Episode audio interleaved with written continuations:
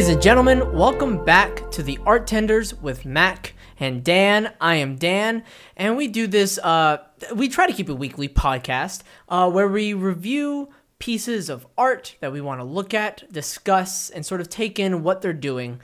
And so this one was a long time coming. So we have done the three seasons of Avatar, each individual episodes, to ramp me up into watching The Legend of Korra, another TV show that appeared on Nickelodeon and was a sequel to the series The Avatar The Last Airbender.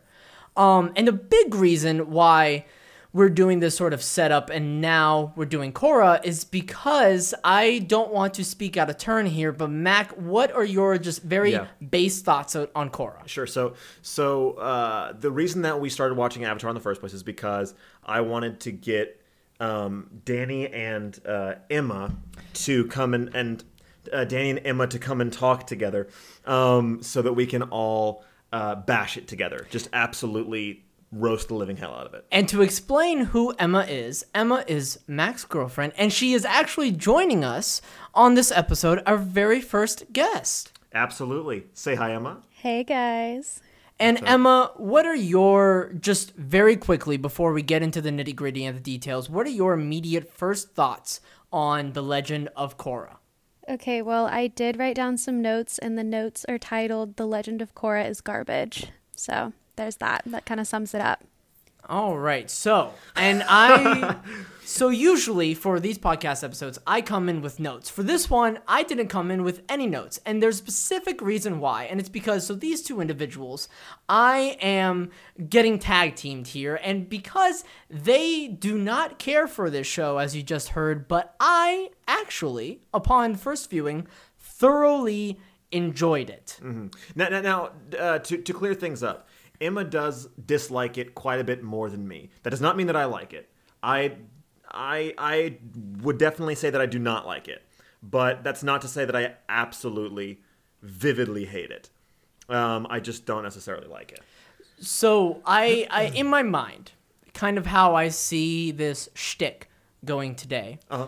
uh, is me. Have you seen that image of the? It's a sort of drawing. It's a painting of sorts, uh, and it's like a meme essentially, and it's the like the army, uh, like soldier, right, taking in all the bullets and all the shrapnel and protecting like the little kid in the bed. That's terrifying. So I am the soldier, oh my god! and then Korra's the kid in the bed. that's not the truth, Danny, bro. no. to say really fast, I f- like I really enjoyed Korra, and we'll get into more detail. Can I, can I tell you what why that specific image bothers me? Why? Because implying that Korra is the little kid implies that Korra has any sort of life to it whatsoever, and it does not. And I think this is wholly unfair. But Emma, you have a list. Is that correct? Of Yes. things you did not like about the Legend of Korra. Yes, absolutely. Well, kind of going off of what Max said right there, I also don't think that it's fair to label Korra as like anything that needs protecting, seeing as she has no positive qualities. Ooh, I like that starting point. I like that starting point. I am not going to object currently. I am going to hear, I am going to listen, and I am going to intake. Because clearly Whatever. I disagree. But I want to give the possibility of me being wrong. So please, Emma, let's just start with one thing. What was one thing in particular that just peeved you about the show? Yeah, so Korra herself as a protagonist, I didn't find her as a super likable protagonist. I felt like she didn't have to change very much. A lot of things were just handed to her. Um, and since we're following her on her journey to becoming the Avatar, then you kind of expect some kind of arc or growth. But it seems like she just kind of like ran f- headfirst into everything, and then things just worked out in the end. um, k- kind of along that, that that same line, it really bothered me. I think like the one of the the pinnacle things that set the show on a awful awful track is that in the very first episode they show that like as a child like before like as a toddler right she already has three of the four elements mastered one that breaks plenty of rules about the show. No Avatar has ever done that before. That's kind of strange. And also, it's like now now it's just a matter of like like you you figure out how to do air and then what? and and the, uh, like there's just like Emma was saying, there's not really anything to build off of after that. So, to begin, um, there's there's a lot to tackle. Thank you for waiting. Thank you for waiting. I'm I'm shocked. I- I, I can I feel wa- the heat radiating off your body. Oh, because immediately I was like, "There's so many things I could just hate right now, right here, right then."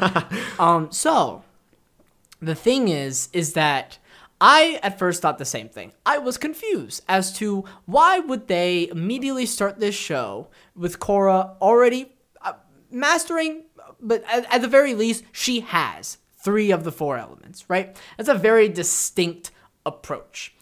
Eventually, I was sort of putting the pieces together. Right? So the last element that she didn't have was air, and it made me have the sort of realization that oh, that's right. We have already seen three seasons of somebody learning water, learning earth, learning fire. The big one of the big things that I appreciate a lot about Korra is how much it's trying to do its own thing and how much it's not trying to be like Airbender. So we have from the beginning of something very very different, right? We don't necessarily have someone becoming the avatar and and getting into that role, right? We had Aang who at the very begin like from the show trying to run away from the ro- responsibilities of being an avatar until the very end he confronts it and becomes a successful avatar, right? And then we have we see it in the very first episode of Korra that Korra wants to be the avatar immediately. She wants those responsi- responsibilities. So it, that show is a little bit less about becoming the avatar and it's more about how do I approach this as the avatar? Like I already have that responsibility and I think um I have the necessary tools to fulfill that responsibility. Also, to just go right back to um, Korra learning the other elements, uh, like I said, we have already seen a character learn water, earth, fire. Um, and I appreciate the show. Just the first thing it's doing was just getting that out of the way and then focusing on a character learning air, which is not something that we've seen, period. Um, also, just a quick rebuttal that we don't know how previous avatars learned their elements. We saw Aang and we saw Roku how they learned their elements. Um, but how do we know how so many generations of avatars uh, partook their journey? and also one. And also Avatar One. Yes, thank you. Just really quick, an image that popped into my head is that whenever Korra is learning how to airbend, the first thing she does, the very first thing, is she cheats in a race against children much younger than her, using her airbending powers on those little like wind balls or whatever. I think she like cheats against Jinora, and I forget the other two little ones. That is correct. Uh, she cheats against Jinora, Ikki, and Milo. There the we three go. wonderful children, the Yes. grandchildren of Avatar Aang. who I would I think any of them would be a more likable protagonist than Korra. Also like Asami, a very likable protagonist. Honestly, like Bolin, a likable protagonist. But Korra, I just was like, mm, So your your problems with Korra, the character, stems from the sort of journey that she takes, and you feel that she does not take a proper character journey. Did you? So you did not feel. Let, let me let me make sure I'm getting this right. That you did not feel um that she changed from a character for the most part from the very first episode to the very end. yes. Or even whenever she tried to change, everything just kind of fell into place. Um Yes. Yeah, yeah, also yeah. So she really had to go through any any hardship. A sp- uh, and a built-in hardship with the avatars learning the elements, and she didn't have to do that. Yeah, well, and also I, I watched a video on this, and they were talking about how most of the time um, the avatar's journey, they're learning other skills and tools besides just the elements because they have to study with different masters and they go to a lot of different places. But in in Korra's case, they just I think it's is it the the White Lotus, the the Red Lotus, The White Lotus, The yes, White is the Lotus. organization. Yeah. Yeah, they just came and they trained her. So she didn't have to learn skills like responsibility or how to communicate with others. She literally was just like trained for combat, like as a weapon. And so we have Mac. We have already seen the show of somebody learning the elements, and that was a large part of their hardship. Now, I know you're saying that that is a qualm that you have with this current show, but I can tell you relatively confidently, um, not necessarily. I don't think I, and I'm basically putting words in your mouth, and I understand that, and but I've gone down this path, so I have to keep going. Yeah, go, go, go. That you do not want to watch that show again in a different manner because you've already seen that show, and so if if Korra tried to be more like Avatar in its execution, it would have failed. I think even more. I because I think there's nothing that Korra the show could have done that Avatar also did, and that Korra could have done a better job at that. So Korra immediately from the beginning sets out to do to do a very different thing. Yeah, yeah, yeah. And I'm saying that they didn't have to. Um, n- not, not, not specifically with the Avatar stuff necessarily, but I mean in general, the Avatar: The Last Airbender as a, as as a as a prequel series, um, already set up so much, and I mean really assisted uh, Legend of Korra in that it gave it such an awesome world Yes. to jump into, I agree. And Korra took a shit on that world before it even started. Oh, okay. So hold on, hold on, hold on, hold on, hold on, hold on. We gotta take it one thing at a time. One thing at a time. Uh, uh, go ahead, Emma. Stress, I love it. I was just gonna say I don't have a problem with the book structure. Like I don't have a problem with how they go from like air to spirits. I don't remember what the other two were, but like my problem Mm-hmm. is just with her. Like I don't like her character traits. I don't find her super likable, and I don't feel like that changes by the end. I think um so sorry, I just took a big old pause and there was just nothing there. I apologize no, for no, that. no, no, no. No. But It's a good old thinking pause. I of those thinking I can so that's actually I so so far I just want to say that um all the things that Mac has been saying uh, I have not cared for there I and I'm sta- I'm sitting right next to him right I have been wholeheartedly disagreeing with everything that he's been saying but to a degree I ha I ag- to a d- degree I agree with what you are saying Emma um Thank you. that I don't have that same big of a problem as Korra. I still feel as though she does change as a character, um, but those changes aren't as obvious and they should be obvious, right? In sort of so you were mentioning earlier as well how avatars would learn like about responsibility and stuff through their teachings, right? And what I appreciate about this show is that Korra also learned about these responsibilities, but they weren't through teaching, they were through practice and they were through confronting these foes. Um and uh, like I said, I do think Korra changes as a character, um, but it's definitely not as obvious and not as it feels like big uh, uh, of a change compared to Aang essentially growing up, right?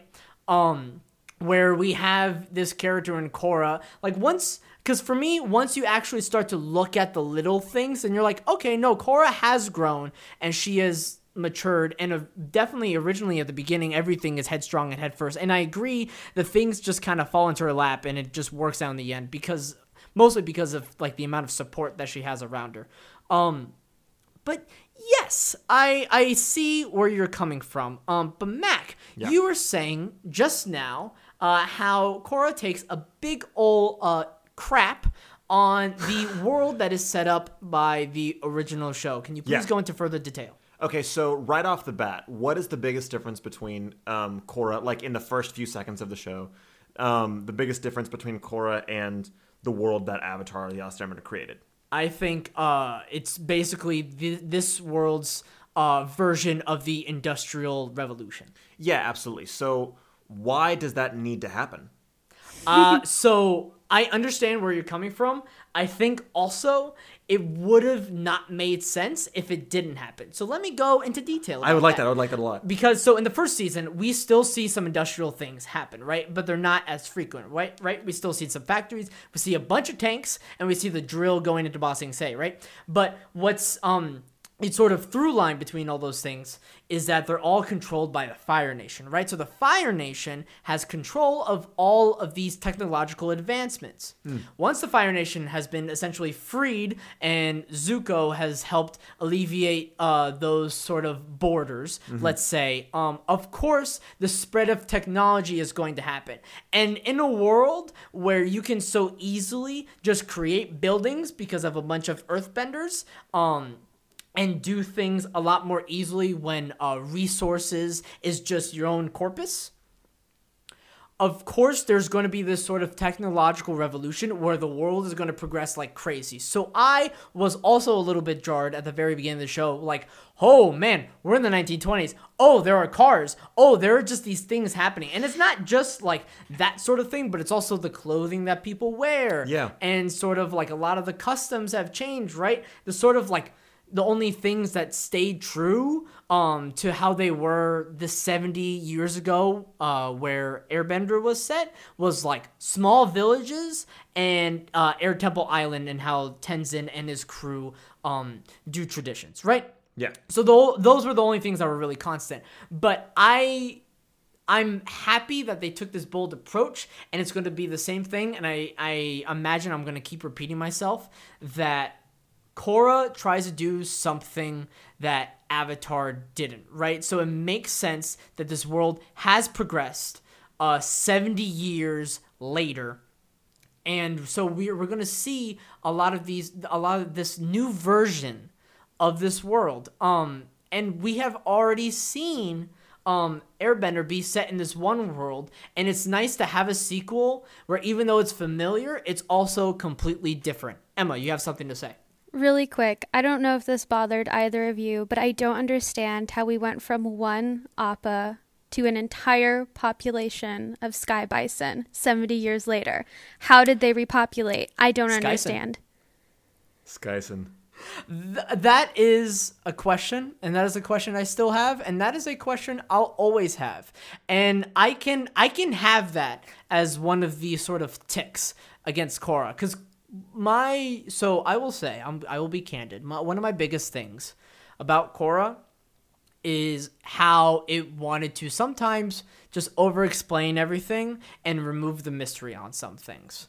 Um so what the big thing that I'm alluding to is the origin of the avatar and how the first avatar started, right? So did we need that? No, I didn't mind the execution of the sort of origin story of the first Avatar and Avatar 1 because I thought like also the art style in those couple of episodes was somehow distinctly unique um from the rest of the show uh as well as just where the show was going from there. I thought it was interesting, but like I said we didn't need it. And so what it does is this sort of thing that I like to call the mystery box, right? There's a TED Talk by J.J. Ab- Abrams a few years ago, and what he talks about is that sometimes you have this mystery box, right? And the sort of mystery of it, of whatever is in that box, makes it super duper interesting. But sometimes when you open that box, it's not going to be cool, as cool as the mystery originally was. Hmm. And I think that was one of the biggest drawbacks. So I didn't Yeah. mind um the second season where this happens uh taking the direction of putting more of a focus on the spirit world and having a completely different problem that Aang had to deal with uh in the original show. Like he dealt with the spirit world a little bit but not to this scale right um but i think season 2 in particular was drawn back by this sort of world ending thing that has to that's related to the very first avatar right? Things like that that i do believe that it held back the show. But once again i i want to make sure that i am heard that i appreciate that Korra tries to do very do- different things. And if you don't feel that those things are good on their own that's fine. But i i appreciate them make sticking their neck out to do something completely different because we've already seen that show and if they try to make another avatar itself it would have not been successful I, I agree with that, by the way. I, I think that I, I agree with that sentiment. Sorry. Yeah, definitely. Um, two things that I was just thinking about right then. One, I think another inconsistency that's kind of difficult to overcome is the fact that the avatar state means little to nothing in Legend of Korra. Like it's basically just gives her the amount of power that she needs to kind of be on the same level as her enemy. so she brings it out in almost every fight, and that was a little bothersome. Um, but also because we were talking about how we had those origin episodes that kind of broke up the formula for this season. I found that that's another problem that I had with Korra was in Avatar: Last Airbender. Each episode was kind of contained within itself, where you would have a story every episode, but it was building towards something larger.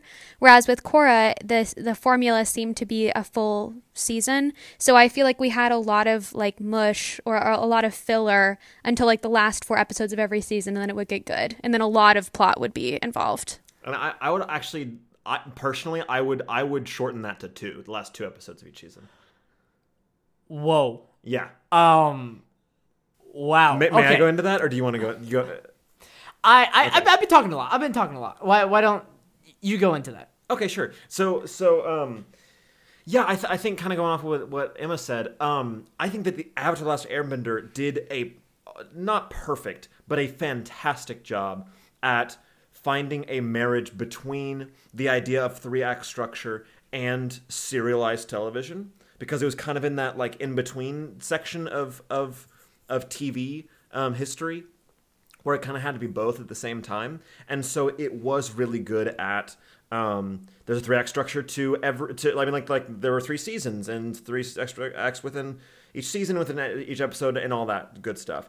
As well as, like Emma was saying, it, it stayed true to serialized television by having the the war be its frame. That like there was always the the war in the background, and there was a super objective for the series. There's not really one for Legend of Korra for all three seasons. Each season Four. Sorry, I'm so sorry. I'm so sorry. I'm so Get sorry. those facts. I know. I'm sorry. I'm so sorry. Um, and uh, There's not a through line for the four seasons. Yeah.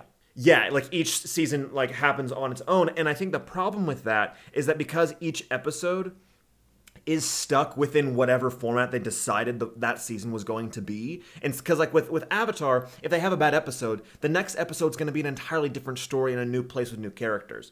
Whereas with Korra, whenever you have a bad episode, it's like They're shit's- stuck in that plot. that shit's gonna carry to the next episode, the next episode, and it's gonna take you a few episodes before you can bounce back from that because you you're stuck in in whatever story you've made for yourself. and you gotta tie that at least in some way. right. I understand where that sentiment is coming from 100%. Um that I think um this sort of narrative structure where uh, each episode doesn't necessarily have its own plot and each season is its own story essentially is I think both one of Korra's biggest strengths and also one of Korra's biggest weaknesses I agree with that. Yeah. um because so what what this does right is that it presents a new uh, with sorry each season having its own villain essentially. It presents Korra with a new thing to tackle each time right? That's like each thing is a very big deal right? So i never i never really felt like the stakes were low for one individual villain over the other, right? I felt that the stakes were high for Amon. I felt that they were high for Vaatu and Unalak, for Zahir, and for Kuvira at the end, all in their own unique ways. Um, but I agree with what you say, right? That if if like an episode is finds itself in this poor plot, it's going to take a minute to get itself out. Um, and so, but I think for me also, this allows for the dramatic storytelling to be more rewarding because you're getting more of this arc throughout an individual season. It did fix a- the one problem we were talking about with Avatar. That Yes. kept going. Yeah. Yes, uh, which was the pacing, right? Am I am I speaking out of turn here? Yeah, the pacing and that that they um they give enough time to each story. Yeah. Uh, Emma, you have some thoughts? Yeah, I was gonna say that is one of the positives for Korra for me is the villain structure. How they're actually just people that have different sets of ethics and ideals instead of being like, haha, a bad guy. They're each different and they're just showing like I I think it was season three that they kind of went to like a communist background. Uh, Yeah, basically, yes. No, no, no. So, so Amon was the so Amon was the equalist in the first season. Yes, you're right. You're then right. You're right. we had about the guy. Unalak. Uh, yes, we'll get there. So then we had Unalak, which was the uh, head of the Northern Water Tribe in the second season. Yes, the brother of Korra's father, and he basically united forces with the. Uh, it's kind of silly, but like the Dark Spirit. Yeah, right, right, right. right. Um, that's that's I, I really fast. I think season two is the weakest season. Uh, I was about to ask what you thought was the worst and best. it's uh second uh, season two is the worst. I think season three is the best. Um, season three had Zahir, and Zahir uh, was a part of the Red Lotus, which was the opposite of the White Lotus, and the Red Lotus wanted essentially disorder, and that was their order. Like there's there's something in anarchy. Like anarchy is the way to live life, essentially. And then we had the fourth season, which was Kuvira, which was the Great Uniter, which was basically a conqueror. And I, what I liked so much about these villains, and there was a little bit that Toph in season four talked about, was that each villain's ideals weren't necessarily bad. Um, Amon wanted non-benders to be equal in in some capacity. Um, Unalak uh, wanted a unification of the spirit world and the actual physical world. Zahir wanted uh, people not to be bound in chains to a degree, right, by governments and such. And then we had Kuvira trying to unite a country together. And how those four individuals go about um, those issues um, is completely radical, right? Um, but offer so much more interesting character than Fire Lord Ozai. So I appreciate this show uh, going into the sort of villains where um, they're just fundamentally more interesting characters. So we're we're also drawn to not only the main crew, but as well as like uh, how the villains succeed. D- did you have a thought, Emma? Was I just wholly wrong? Um, I can have one, but yeah. So I think that the villains are way more appealing. Um, I think that one of the things that was hard for me with this show was that love triangle. That just who does anyone Yeah. break up with anyone? Because I don't think they do. They just like move on to dating someone Just else. some unspoken agreement that it's like we're not seeing each other anymore, and I'm just gonna go over here. Yes. Um, but um, we're we're a little bit woo Yeah, on I know what to time. say. I just occurred. I was so enthralled by this uh, conversation. No, good, but though. when we come back from our break, the first thing we'll discuss is this love triangle. Howdy, folks, and welcome back to the Artins with Mac and Dan. We have Emma here as well. Um, we left off last uh, last Segment. segment. There we go. yeah, last segment on the love triangle. The love triangle. I hate you. Okay, the the love triangle um, between. Oh gosh, we have How can you forget their names? Korra, We have uh, Mako, and we have Asami. Asami. we have Mako. Right, right, and and Asami, as I'm sure Emma's about to say, is not objectively, but a little cooler than Korra. Well, yeah. Also, she's like freaking hot. She's Oh, well, so yeah, there is cool. that. We are not here to judge. Okay, but I, I don't here. I don't even mean that in like a physical way. here. I do, but I also mean in like a cool way. Asami is cool. Like I- she's I a mean, badass. Yeah. She like runs the company. She like took it in stride that her dad was evil and like just kept going, you know? I I never knew what big dick energy was until I saw Asami. Wow, hot take. And then Well, she that- that is my- Asami no, I'm kidding. Asami was literally so cool that the avatar, the last avatar is like, "Yeah, let's ditch this place. Let's just get out of here." You know what I Yeah, mean? true.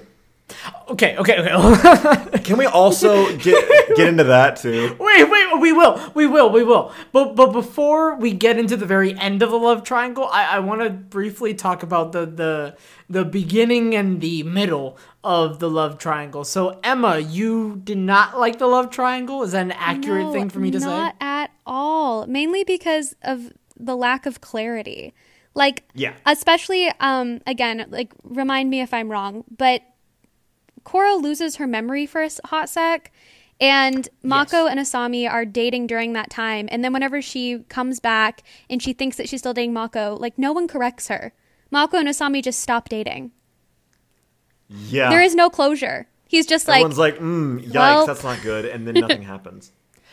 I I appreciate the show to a degree. Uh, I mean, like, look, I agree. Um, at, at the very least, like the show kind of like acknowledges it later. So Mako is really awkward around Asami and Korra and is also has a really awkward conversation with Asami and later on a really awkward conversation with Korra as well. Not to say though that the execution of the love triangle was good, right? I'm never inherently sort of opposed to love triangles, but I feel like it's also typical for love triangles to not necessarily succeed. And I don't think this show necessarily succeeded with their love triangle um, because it, it, it's the show's priorities were a little bit confusing whether or not it really wanted to dip its toes into this triangle or not. Um, and sort of like the, the show didn't want to confront messed up relationships that could happen in an actual love triangle. So it's just like, yeah, Team Avatar, but I'm totally in love with this guy and you're totally in love with this guy. And for the time and this guy's in love with both of us and he can't decide and that's a really poopy thing. Um yada yada yada. It's so the execution of it is very frustrating. I'm not opposed to the concept of it, but I am opposed to how the show did it. Yeah, so uh, kind of like what you're saying, that, and what we were saying earlier as well, that um, uh, Avatar was able to get away with stuff like that. There was a couple times where they started things and were like, mm, you know what? Yeah, that's actually not going to fly, or that's that's not interesting enough to to keep. And they were able to just get rid of it, but you can't really incorporate because they were able to put things down in Avatar and then pick it up later because of how the narrative structure was Right. for each individual episode. And I think Right. the the probably the finest example of that. Wow, I just took the weirdest breath intake in my life. Are you good? Are you good? I don't know. Am I? Uh, you kind of look different. You look like you look changed. great. Um, the the best example of Avatar being able to essentially drop something and pick it up later uh, was when Aang and Katara kissed at the black uh, the invasion of the Black Sun, Yeah. and Aang brings it up later, right? Um, at the same time, though, if I'm remembering things correctly, their relationship didn't really change in between, though, Yeah. which was a shame. Yes. Um. So I, guess that's another case where that was both the Avatar, the the Airbender, uh, Airbender's aid and detriment. Yeah. That how it was able to drop things, but also like it was able to drop things, so it did feel like the writers were like, "Ooh, we were able to get out of that one, weren't Yeah, we, right. guys? Ooh, close one. Let's Like- just revisit it five episodes later, Right, like- instead like- of having to deal with this now." Right. It's know? nice like like thinking back, you're like, man, I wish I would have gotten that. But in the moment I wasn't really thinking too hard about it. like it they didn't me. certainly gave themselves like get out of jail free cards in Airbender, where the narrative approach in Korra didn't allow them to execute that sort of thing. I think a lot of that has to do with just the fact that it's Nickelodeon. Like they were able to get away with like this is a kids TV show and like mask themselves as that, even though it definitely was not Mm-hmm. for a lot of it. And Korra, I don't think, I don't think they really set themselves up, set themselves up to be just a regular kid show. I agree. I, I actually that's a very good segue in the sort of thing that I want to ask next is, and I'll ask Emma this first. Do you think? Uh, I, I I think it's safe to say that The Legend of Korra overall is a more mature show than Avatar: The Last Airbender. So, with that, do you think that Korra succeeds in that storytelling? Uh, it's not necessarily like the most mature story, but do, but do you think Korra succeeds in having that frame of a story? I mean, I think that it comes across as more mature, but because of the lack of character development, like exploring things like real relationships or real emotions or like depth of character, those are some of the things that age a series up.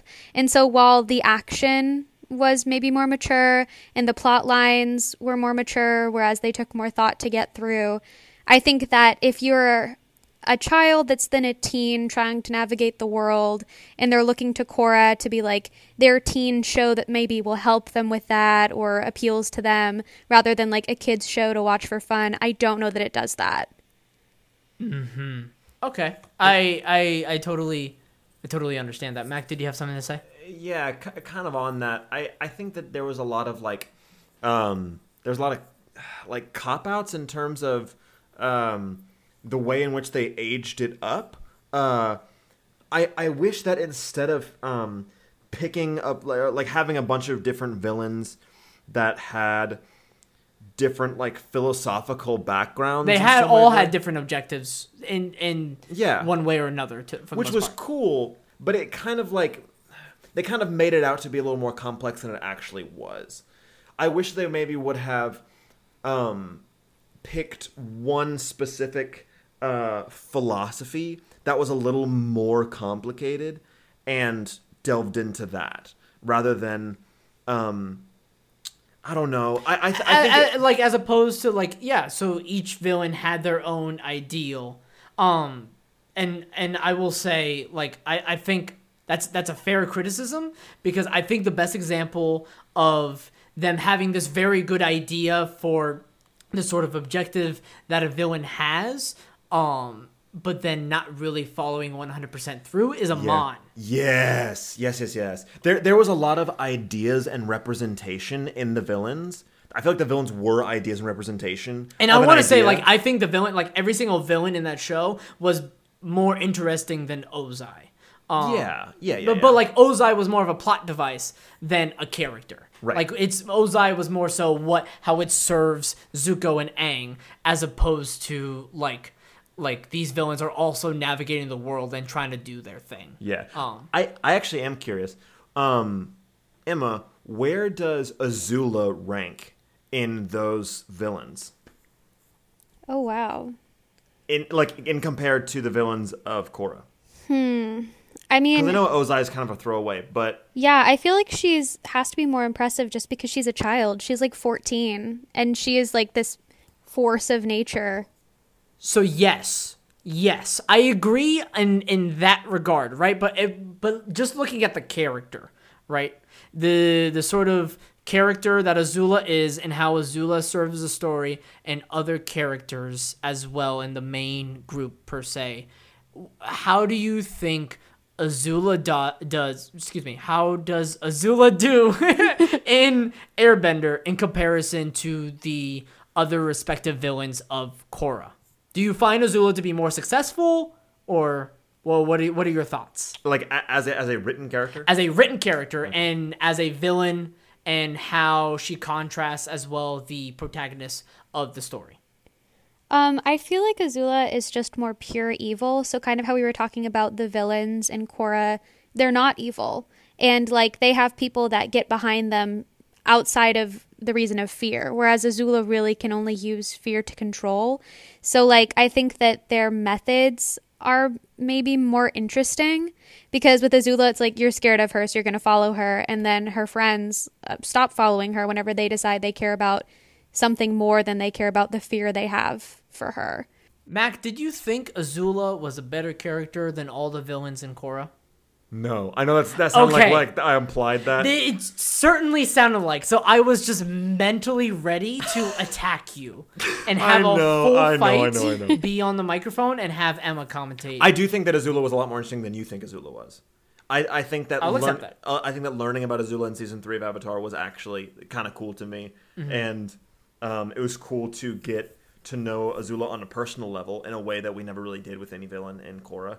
Um, well, except for maybe uh, um, Amon, I would say like Amon had uh, like that background. Like we got we got the story from Amon's brother Tarlok and and how uh, Amon was raised um, under former crime boss Yakone and and being essentially groomed to be this killer and Yakone's successor. Um, so like, but that's the only exception to what you were saying. But still, to your point, like yeah, we don't we don't get as much of a deep rooted background. yeah, we don't really get emotional buy-in. Right. Um, just yeah, just just good backstory. But on the subject of villains, um, because I I- I feel like we can all agree. Can we all agree first of all that season two is is the of Korra is with Unalaq and Vaatu and all about the spirit world. It is the weakest in its execution. Is that a fair thing for all of us to agree on? Emma, Yes. Mac.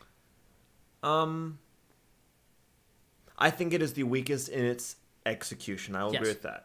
I I, th- I think that it that that was the most interesting subject for me. I liked getting all the, the backstory. That's fair. Yeah, I- yeah, yeah. it was it was the biggest setup. It had the it has by in my opinion by far the most potential. Yeah, I think the backstory was good. That doesn't mean the backstory was needed. Yeah, or or executed well. Yeah. Yeah. Um, but with that being said, uh, I want to talk about very briefly Kuvira, uh, who is the villain in the fourth season, who was formerly a soldier, let's say a guard for uh, Su Beifong. Forgot her name for a second. Uh, for Su Beifong, you see her very occasionally in the third season, right? But you're not supposed to like notice her until the very end of the third season, where it's pretty awkward. But the show awkwardly kind of like points to her, and Kuvira talking to Tonraq, Tonraq, Korra's dad. She's like, "That's no worries. You can call me Kuvira." and then the, the the shot is just on her for like two seconds. So it's the most obvious thing that like, oh, next season this character might be important. Also, might be evil because that's a little bit unsettling. Um, and so it becomes exactly that. Um, but I, I, want to talk about the execution of Kuvira, and I'm, and I'm going to throw it to you, Emma, in just a moment.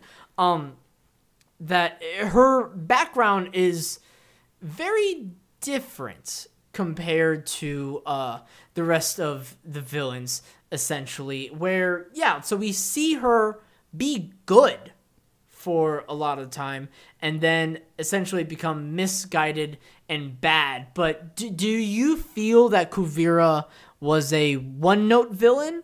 Or do you think that she served the story well for the, uh, I guess, the ultimate season of The Legend of Korra?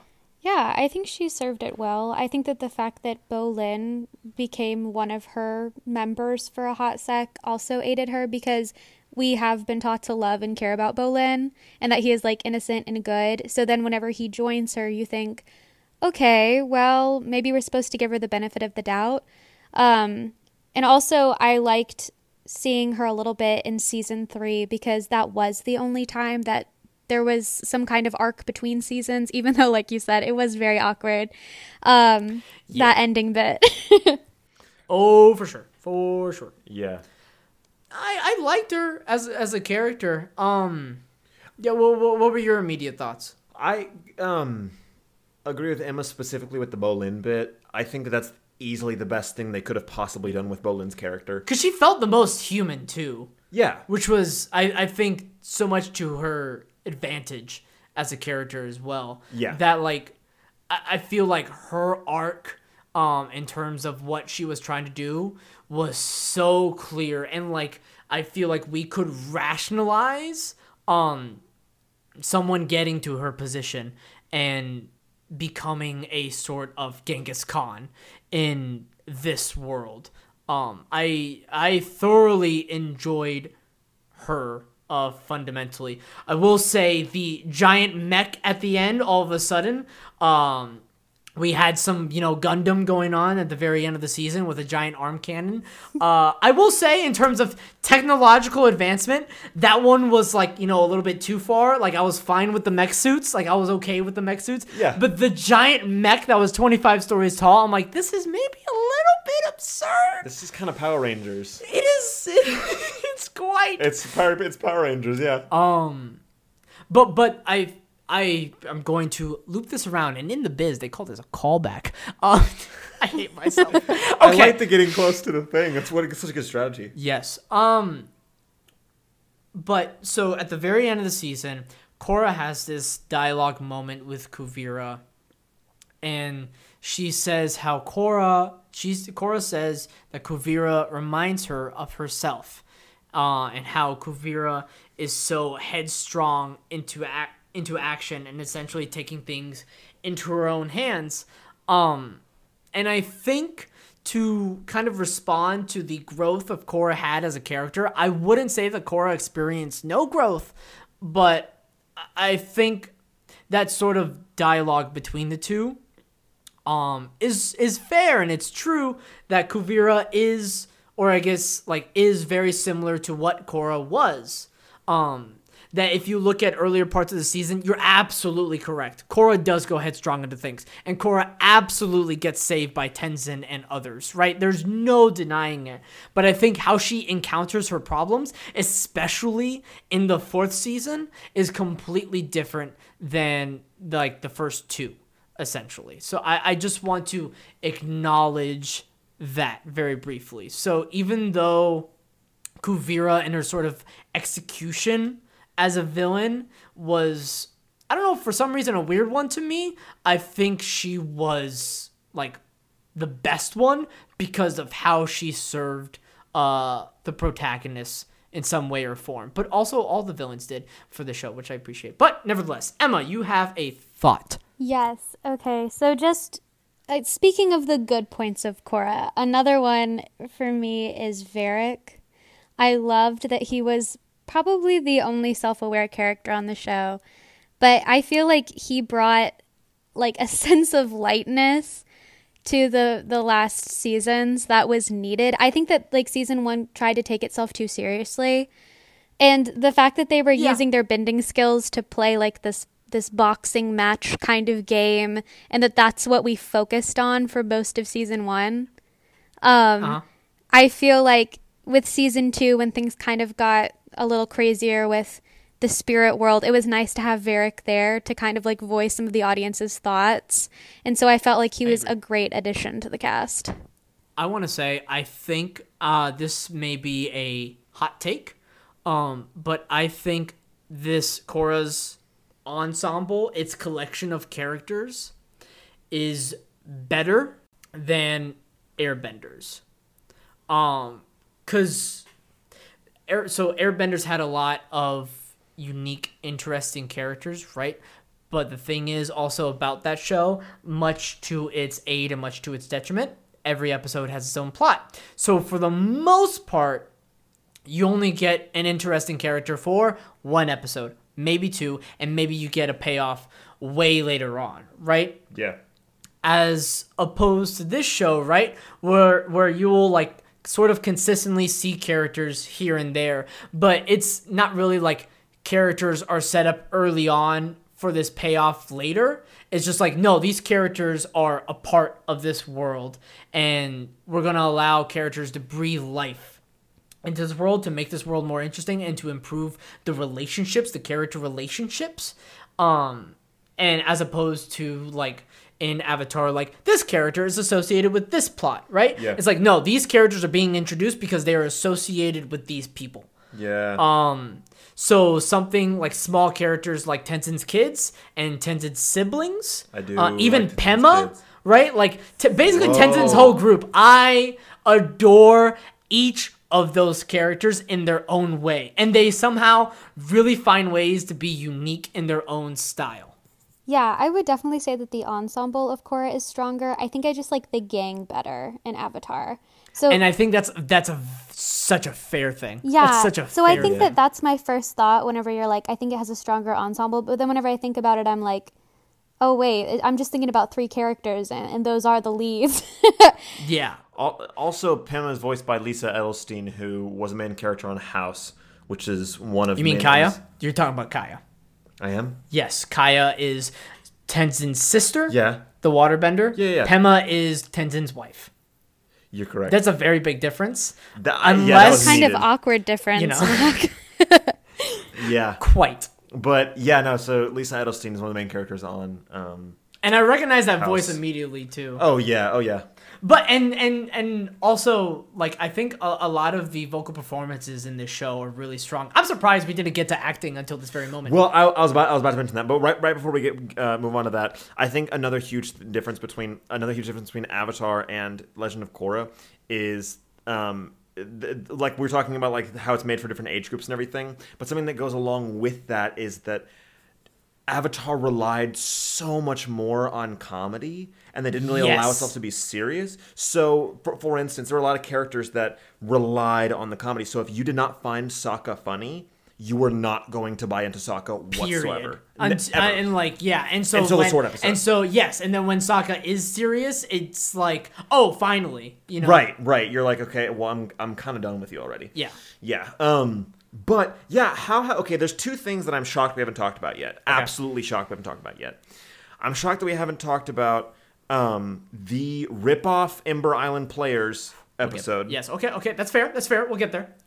and specifically the genius and unparalleled J.K. Simmons. I love J.K. Simmons in the show. I Tenzin think I'm gonna deserves say I'm more. gonna say it. Tenzin did not do enough. If I gave a gold medal to someone in the show, it is Tenzin. He is so much fun. Every time Tenzin on, is on screen, he's great. He also grows as a character, um, which I love. And just the, the I love the relationship between uh, Korra and Tenzin, and Tenzin and his family. It's just the funniest and the greatest thing. And J.K. Simmons' acting is superb for an animated show. It's, I mean, Tenzin through and through is such a it's just so neat. I Definitely. mwah, love him. Yeah, well, and I wish that they gave him head. more to do. Like, I wish he had more, even. Kind of like Jinora. I really enjoyed Jinora. And I get it that, like, they only have time for so much and they can only flesh out characters so much, but she was so cool. I I that's that's I agree. I also disagree because even though like I was happy enough to get some progression for those characters, but I was also able to know okay the the show is not about them, right? Um so I was like able to let it slide, but at the same time I would still be like, I wonder what, why it wasn't Tenzin in this episode? I wish Tenzin was in this episode, right? And Tenzin is in most of the episodes, but there were episodes that Tenzin wasn't in that I would think to myself, man, I wish Tenzin was here. I was really shocked and impressed with how focused the show writers and the showrunners were able to keep the plot. Because there were a lot of times where you can tell that they did not necessarily like the story that was going on or like the, the episode they were writing, but they they were like, oh, we have to stay focused to the story we chose. We have to keep true to the things that we've set up, Yeah. um, and that was impressive. Um, I also want to say I think the theming in this show, um, I, I don't want to say in the sort of message, right? But I lack the proper terms. Um, but the, the what this show is going for emotionally is to me I thought was very strong. Um, where you see throughout the show a lot stories and relationships that have to do um that encounter forgiveness and i am a sucker for absolute sucker For comeback story. for not just comeback story but like comeback like emotional story. Like not comeback like came from nothing Yeah. and like rose right? But i'm saying like emotionally like forgiveness. Um and so you see it so much between Korra and Tenzin.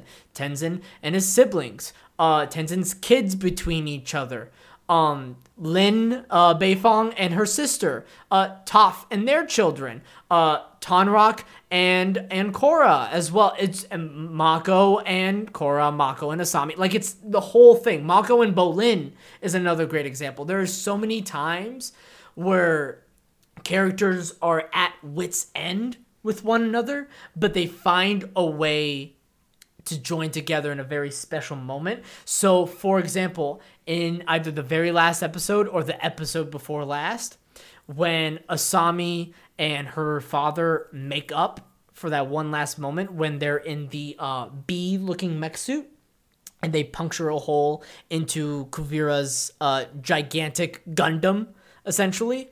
Um, how, but I was, my heart was sore because I for me, storytelling wise, like I, I love the fact that Asami was able to find in some way to forgive her father, to have that emotional payoff that started all the way in season one, and then to like have her father sacrifice himself, so in a in a sense redeeming himself, and just like in that moment, like it's heart wrenching, you know, to to, to to be able to like celebrate that love and then all of a sudden that love is gone and not by one's volition per se um so i think um in the in the emotional and dramatic storytelling and its theming in the show um it executes a such better job as opposed to Airbender, where you where you will occasionally get it right. Like you got it in the Tales of Ba Sing Se episode, where Iroh sets up a picnic for his deceased son,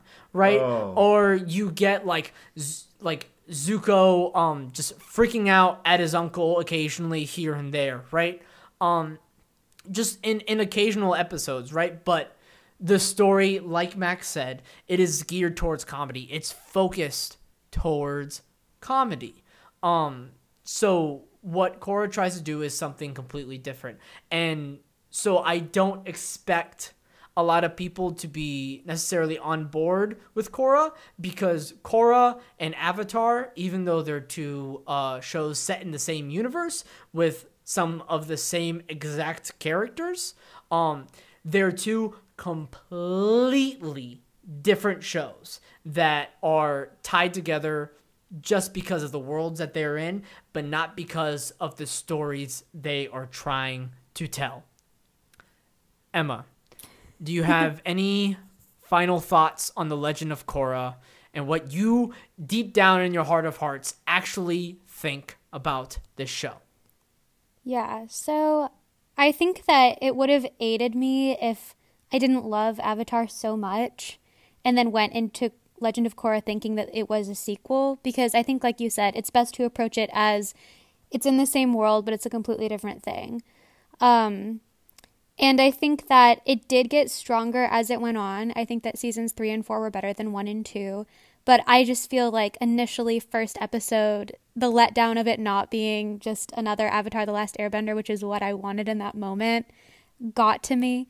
And also the fact that Korra immediately was not someone that, like, I related to or that I thought was super cool. I was kind of like, ah, she's annoying. and she was the main focus.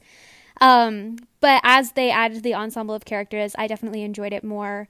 And I feel like, like you said, that's kind of where Korra shines. Um, but yeah, I mean, as far as people watching it right after Avatar, I've said like go into it with an open mind. Um, and also like maybe even take a break between the two so that you're not just going into it thinking that it's going to be the same thing. But it's a it's worth the watch, especially now because it's on Netflix, so it's free. Mac, what are your thoughts? Um, Final well, well, the, the the very first thing that I want to get off off my chest is um, so the episode where they tried to do the Ember Island players. Thing, Oh right. Oh. where it was just them. Look, it was a bad episode. I'm not gonna. I'm Okay, not good. gonna front. Okay. Uh, as long as we can all agree that that was really fast. There was essentially a recap episode, right? And that episode was cheap. This is not an excuse, but I did find out supposedly for some reason, I guess the money that they got to make the show in the fourth season uh, was less than they were expecting slash wanting. So they saved money by essentially quote unquote not doing an episode. Um, whoa. yeah, but like that's not to excuse that episode. Right. That doesn't make that episode good, right? Um I I I'm like kind of okay with that episode because it didn't really mess with things narratively too much Yeah. as opposed to the Ember Island episode where in that season I'm like the pacing is getting messed up here and there and so I'm so frustrated like you wasted 23 minutes on recapping the whole show when you could have strengthened relationships between Zuko and the rest of the group when he's only he's only been here for like 5 minutes um and then, and then, no, and no, no, and listen to me, listen to me. No, I'm, I'm still, listen, I, no, I enjoy Airbender, okay? But the thing that bothered me was because Zuko joins the group halfway into season three, right? Like, we see this bleep coming in the first season, okay? We see it coming, okay? Then we get it halfway into season three. And then, because they have so little time, each episode with Zuko is like field trip with Zuko. Zuko and Aang go meet dragons. Zuko and Sokka, prison break. Zuko and Katara, revenge. Zuko and Toph, we didn't have time for that episode. You know what? Let's write an episode about the group recapping the whole thing. And you know what? forget character relationship and growth progression with one another. Let's just, you know what? Next episode, let's have a four episode chronicle of the finale. Mac, what do you have to say? Well, I I don't think the audience realizes this, but you guys just signed up for another thirty minutes. Um, there there was a. We'll be right back. Are we really gonna go to the break right now? You're kidding. I don't have to be. Are do you actually want to go to break? Emma, are you happy for another segment? Because I'm ready. Now I'm fueled to the fire. Yes. But this is more about like your hate for Avatar. yeah. It's more. Uh, that's fair. I don't want to do that then. Okay, so this is. Okay, we were this is what I'm gonna feeling say for it. positive. It was all going to be okay, Danny. And then you just jumped off the edge. Because I was thinking about that one episode. Yeah. One episode in Avatar was like, why would you do this? There was never a moment in Korra that I'm like, what the hell are you doing? You had such a good thing going, right? Yeah. That like, I think maybe like the peaks of Korra were never reached the peaks of Avatar, right? But the dip that Avatar experienced was so low, like Korra never had as low of a dip uh-huh. that Avatar had in that moment because it just felt so undeserved. The, the thing that bothered me the most about the the original the, the Avatar episode, The Ember Island players, yes. is that um, in making that decision, in making the decision to do a recap episode, you are in a way telling the audience, okay, well, there's not really anything else we we need to do that we really want to do. Yes. and it's like, okay, um, hold up, there's actually plenty you should be doing right now. Yeah. that isn't this episode. Yeah. so I I, I do agree with that. There was a lot of things they could have done. And I think like They didn't. even though one that that's a similar thing that happened in Korra, right? Where they're like there could have been things, right? It was just there there were so many problems leading up to the Ember Islands episode that was making me pull my hair out. Yeah. As that I didn't feel as many problems leading up to that episode uh, Right. in Korra, that recap episode. It's still not a good episode.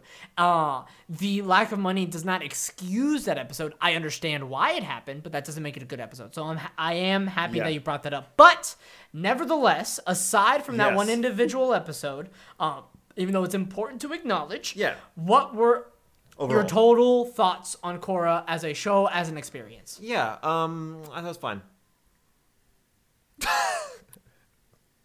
I'll leave That's it there. That's fair. Yeah, I, I, I thought it was. Uh, It's a different show. You ranked it like a five out of ten with me. Yeah, so I that's rated it very a perfect average. that's very yeah, I rated medium. because I think that there's no reason. I Because what it think- seems like is you wanted a different show, which is fine.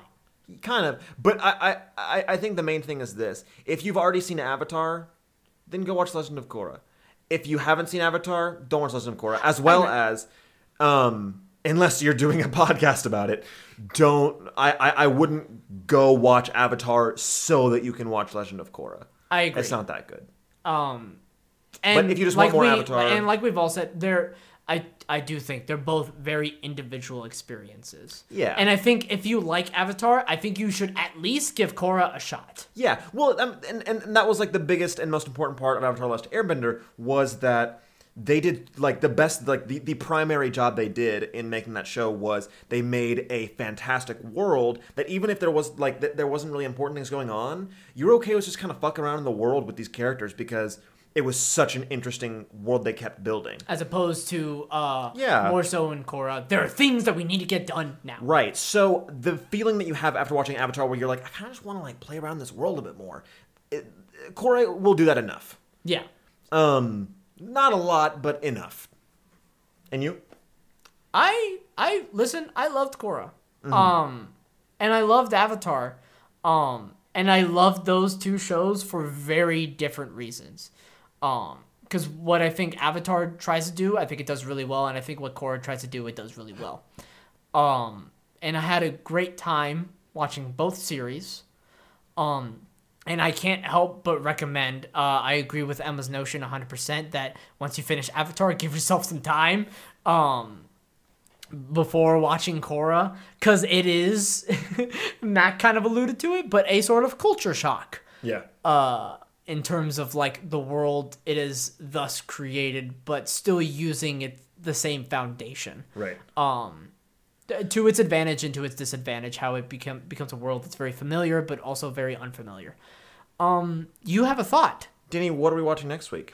Excellent question. Um, so next week Or are- listening to, or whatever. we are going to watch. I'm going to explain very brie- briefly, briefly because we are, whoo, um, we are going to look at a documentary, but it's not a documentary in the traditional sense. It's a documentary that purely just looks at numbers.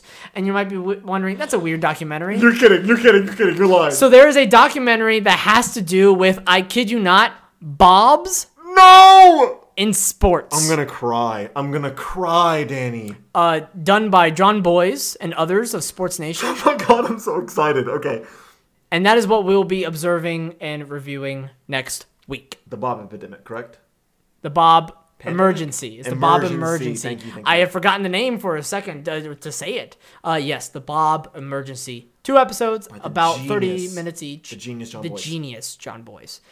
Emma, thank you so much Seriously, thank for you. coming on this week. You have supplied impeccable conversation, and I and the both of us greatly appreciate your time. Thank you. Well, thank you You for rock. having me. All right, and thank you, Mac. And Thank you, we'll everyone. s- and we'll see each other again.